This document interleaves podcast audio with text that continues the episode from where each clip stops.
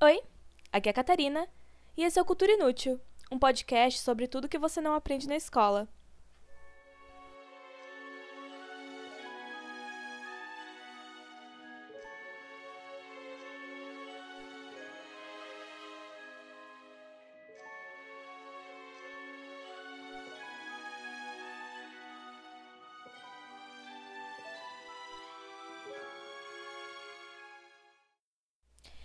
Bem-vindos ao primeiro episódio, gente. Como vocês estão?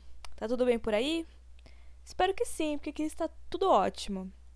Gente, o que eu planejei para esse primeiro episódio foi muito bem pensado. É, eu escolhi falar sobre a titanomaquia, que é acho que a treta central da mitologia, como tudo começou, como tudo aconteceu, quem tinha que chegar no poder chegou, explica tudo certinho. Mas antes de começar, eu queria dar uns avisos. O primeiro é que eu não sou uma estudiosa da mitologia. Eu sou só apaixonada por esse assunto. Então, pode ser que eu fale alguma besteira, pode ser que eu não fale sobre a versão que é mais conhecida, e aí entra uma outra questão. A mitologia, não só a grega, mas mitologia em geral, sempre foi passada oralmente. Ou seja, não existe uma versão oficial e sim diversas versões sobre a mesma história. Então, pode ser que eu conte, às vezes, não só nesse episódio, mas nos que estão por vir, uma versão diferente da que você conhece e tá tudo bem. Inclusive, se vocês tiverem outras versões da, dos mitos e das histórias que eu for contar, me manda uma DM no Instagram, no Twitter, que eu vou adorar saber. E talvez eu faça um episódio especial só recontando alguns episódios com outras versões. O terceiro aviso é que a cultura grega, antigamente a sociedade grega, era bem bosta. Era patriarcal, era racista, não sei, é, era preconceituosa com qualquer pessoa que não fosse o homem grego padrão, né, gente? Então, eu vou sim problematizar muitas das coisas que acontecem nesses mitos. Eu ainda os amo? Sim. Mas eu faço críticas construtivas para pessoas que já morreram há muito tempo e não vão poder consertar essas coisas das histórias que eles contavam, mas fica aí a intenção. Tá, agora eu acho que eu já, já dei todos os avisos que eu queria dar e sem mais delongas, vamos começar.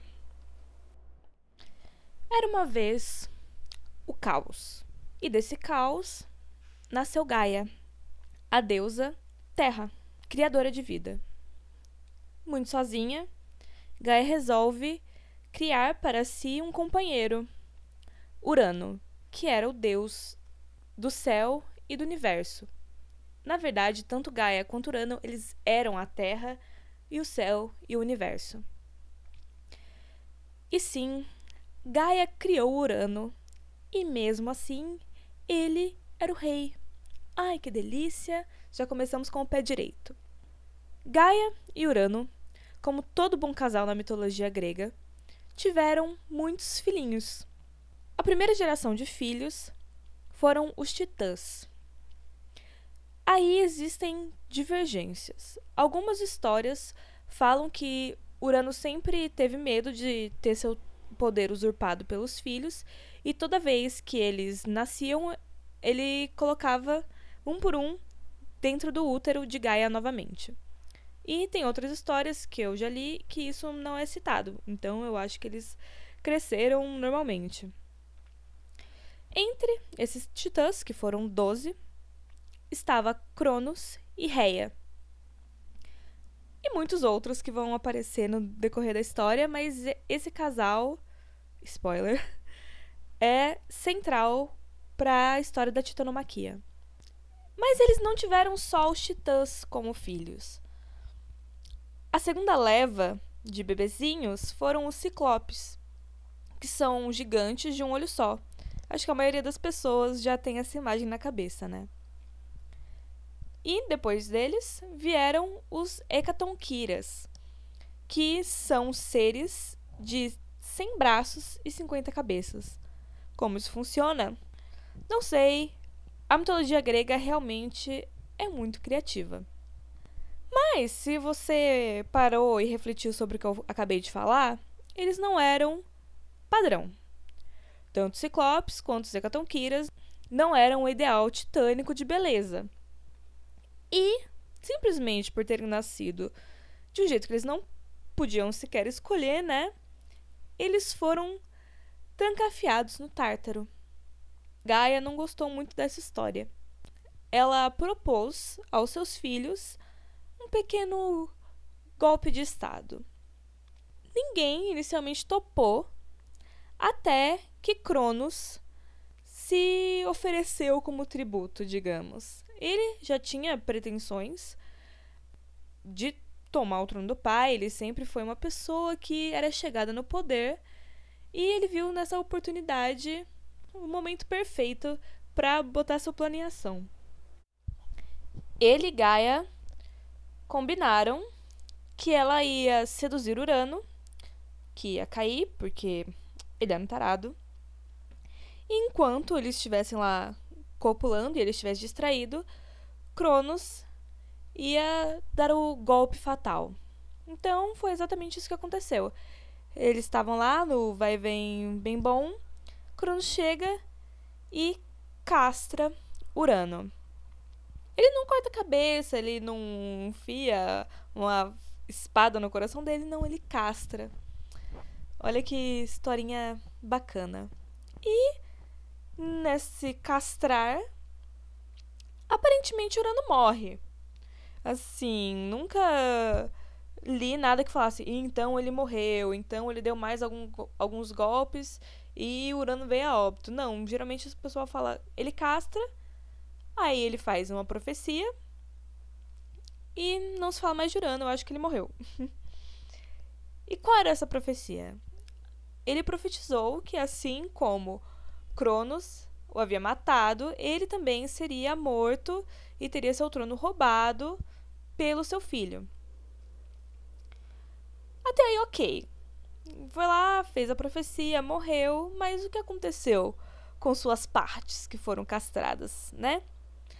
acontece que elas caíram na terra. Seus testículos caíram na água, e dessa água se formou uma espuma.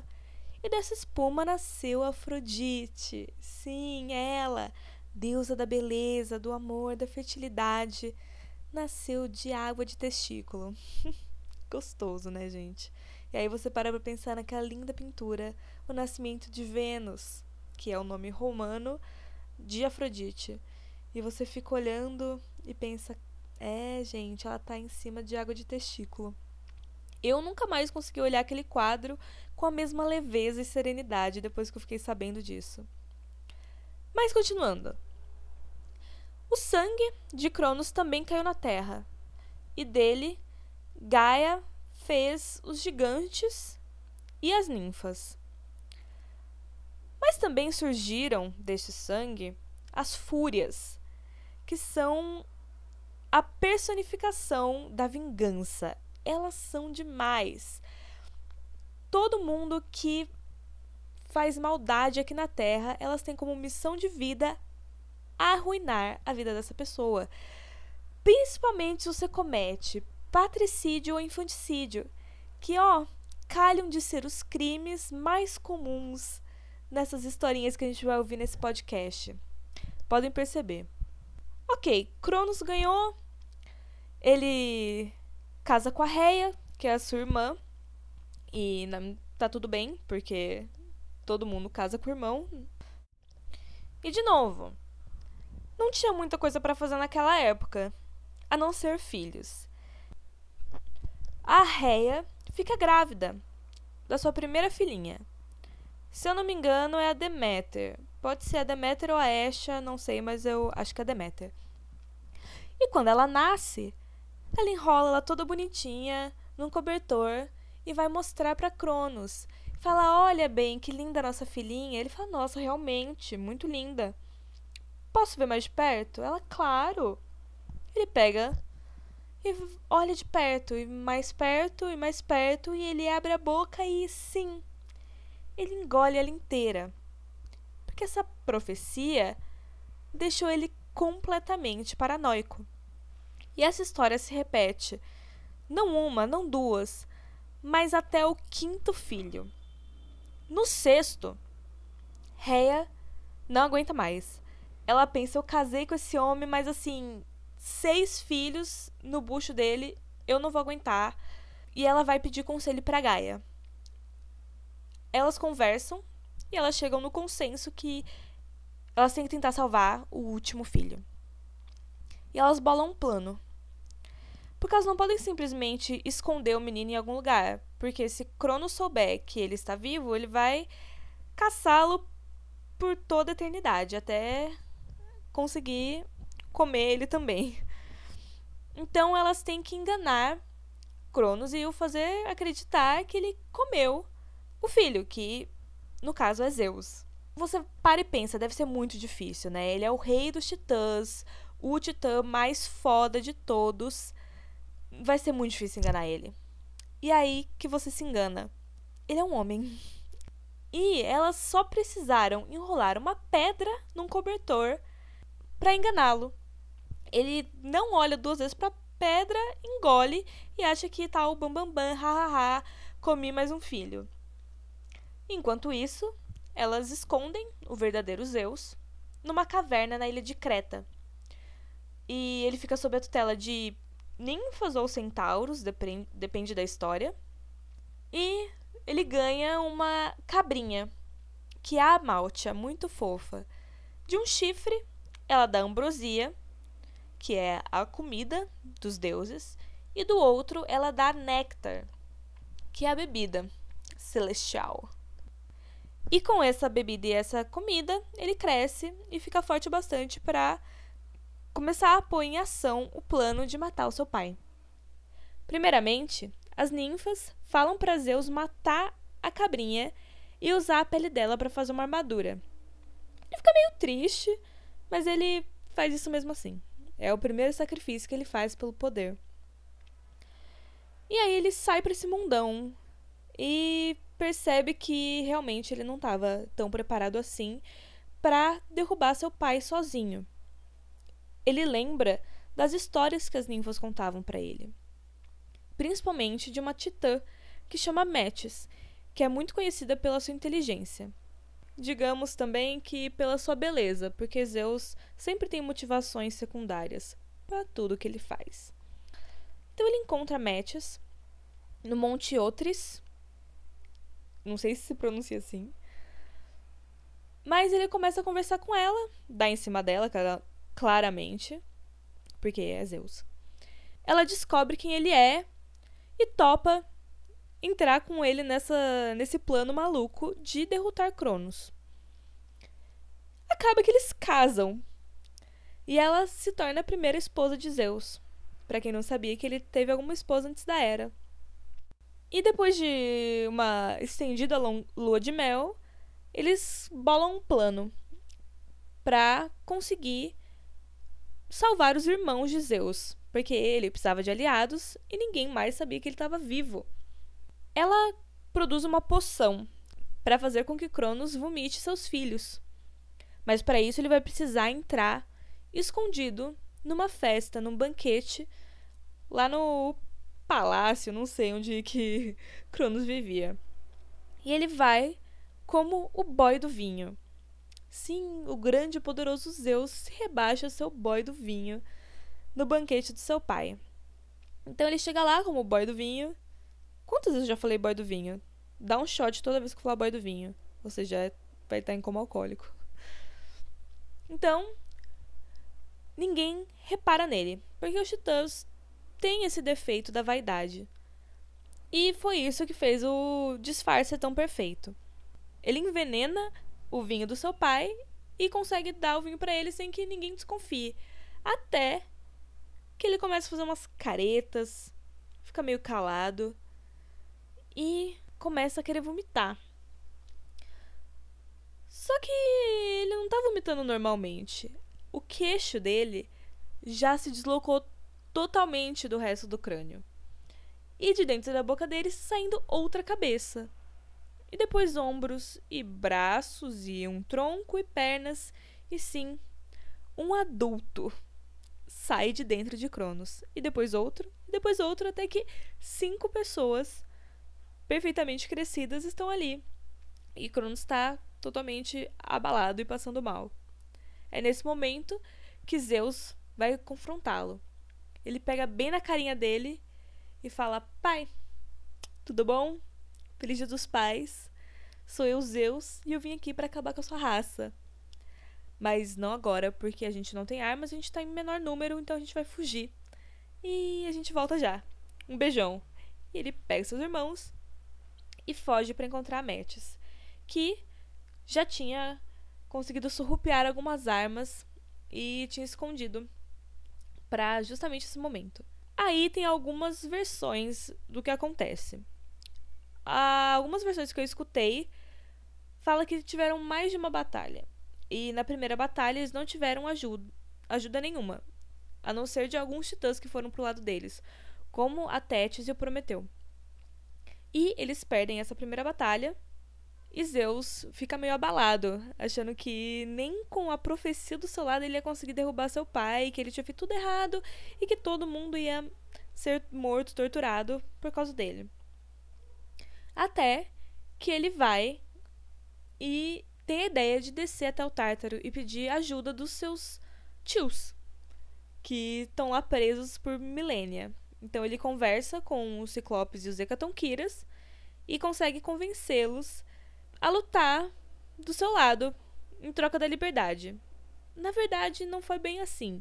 Ele libertou os Hecatonquiras e os Ciclopes e eles, como um sinal de gratidão, lutaram do lado dele. Não só lutaram, mas foram eles que fizeram as famosas armas: os raios de Zeus, o tridente de Poseidon e o capacete de Hades, que é o capacete da escuridão que faz ele ficar invisível. Eu sinto aí uma forte conexão com os três irmãos das histórias do Harry Potter. Mas pode ser que seja só eu. Mas tudo isso vinha com uma condição os Hecatonquiras queriam que os titãs, ao final da batalha, fossem confinados ao Tártaro e que eles fossem seus carcereiros, para eles poderem observar de pertinho eles sofrendo tudo que eles sofreram por milênia e milênia. Outras versões não citam essas duas batalhas e essa conversa, esse convencimento todo, e eles sempre tiveram o apoio dos Ciclopes dos Hecatonquiras e lutaram inclusive contra o Tifão, que é um monstro terrível com milhares de cabeças de cobra, que cada uma fazia o barulho de um animal diferente e é uma doideira, mas no final Zeus conseguiu derrotá-lo e assim tomou o trono para si. Na verdade, ele não tomou o trono para si. Ao final da batalha, eles saem vitoriosos. Seja da segunda batalha ou dessa única grande batalha, eles saem vitoriosos. E os titãs são sim confinados ao Tártaro, todos menos um. Na batalha, Cronos estava um pouco debilitado, então quem assumiu a liderança foi Atlas, um titã fortíssimo. E ele recebeu uma punição especial. Foi condenado a carregar o mundo nas costas eternamente. Quem manja um pouco de mitologia já sabia que isso tinha acontecido. E ele é o deus da astronomia, essas coisas, e é daí que vem o nosso Atlas, né? O mapa do mundo. Depois que a batalha acaba, eles têm que decidir como eles vão governar. Mas eles não queriam um governo tirânico como era o de Cronos. E eles resolvem dividir o poder. Esse é um fato importante que eu vou comentar no finalzinho do podcast, que eu acho genial. Então eles tiram meio que no palitinho, assim, um sorteio, quem vai ficar com o quê. E no final, Zeus fica com os céus, Poseidon com os mares e Hades com o submundo. E a Terra se torna um lugar neutro para que todos possam conviver igualmente. E alguns outros deuses que entram para esse hall dos olimpianos são filhos dessa galerinha inicial. Então, tem Hermes, que é o mensageiro, tem Apolo e Ártemis, que são gêmeos, e Apolo é o deus da luz, da poesia, da música, e a Ártemis é a deusa da caça. Tem Atena, que nasceu do pensamento de Zeus e é a deusa da estratégia de batalha, também de alguns artesanatos, porque ela tinha que se sentir um pouco feminina, e essa é uma questão que vai aparecer em próximos episódios. Também temos Hefesto, que nasceu só de Hera, porque ela ficou com um ciúminho de Zeus ter uma filha só dele. Mas ele nasceu mancando, e por isso Hera o expulsou do Olimpo. Uma época ele voltou, mas isso já mostra como a galera era do bem, né, naquela época. Temos também Ares, que é o deus da loucura da batalha, né? Não é uma batalha igual a de Atena, que é estratégia, ter o mínimo de morte possível, ser eficiente no resultado. Não, é só aquela loucura, sede de sangue. E por isso ele não se dá tão bem com alguns irmãos, menos com Afrodite. Outras tretas que vêm por aí. E Dionísio, que é o deus da balbúrdia. Ai, a deliciosa balbúrdia que rola solta nas universidades federais. Ou é isso que alguém está tentando convencer você a pensar. Que tempo sombrio que a gente vive, né? Eu acho que esses são os deuses mais conhecidinhos que a gente precisa saber para entender bem as historinhas da mitologia. Agora eu queria voltar naquele ponto. Aquele ponto no qual os deuses decidem dividir o poder. Por que que surgiu essa história da titanomaquia? Nem sempre eram os deuses do Olimpo que eram cultuados. Realmente os titãs já foram a galera que, que era cultuada pelos gregos, sim. Só que a sociedade deles evoluiu para uma versão um pouco mais democrática. Lógico que não perfeita, longe disso, mas mais democrática do que antes. E não fazia sentido continuar cultuando os mesmos deuses. Isso porque a mitologia, diferente das nossas religiões atuais ocidentais em sua maioria, não são ela não foi feita para ser um modelo para as pessoas, e sim um reflexo delas. Os deuses são invejosos, vaidosos, interesseiros, porque nós humanos somos invejosos, vaidosos e interesseiros. E é isso que eu acho que é a verdadeira beleza das histórias da mitologia, porque elas são estranhamente relatable. Você muitas vezes se enxerga em muitas das coisas que acontecem. Espero que não em tudo, porque acontece muita coisa errada. Mas é um ponto legal de se pensar. Esse é o episódio de hoje. Eu ainda não sei muito bem como terminar um podcast. Eu espero que eu crie uma frasezinha do final. É, se você puder, compartilhe isso com algum amigo seu que possa gostar de mitologia. Me siga nas redes sociais. E um beijão. Até a próxima!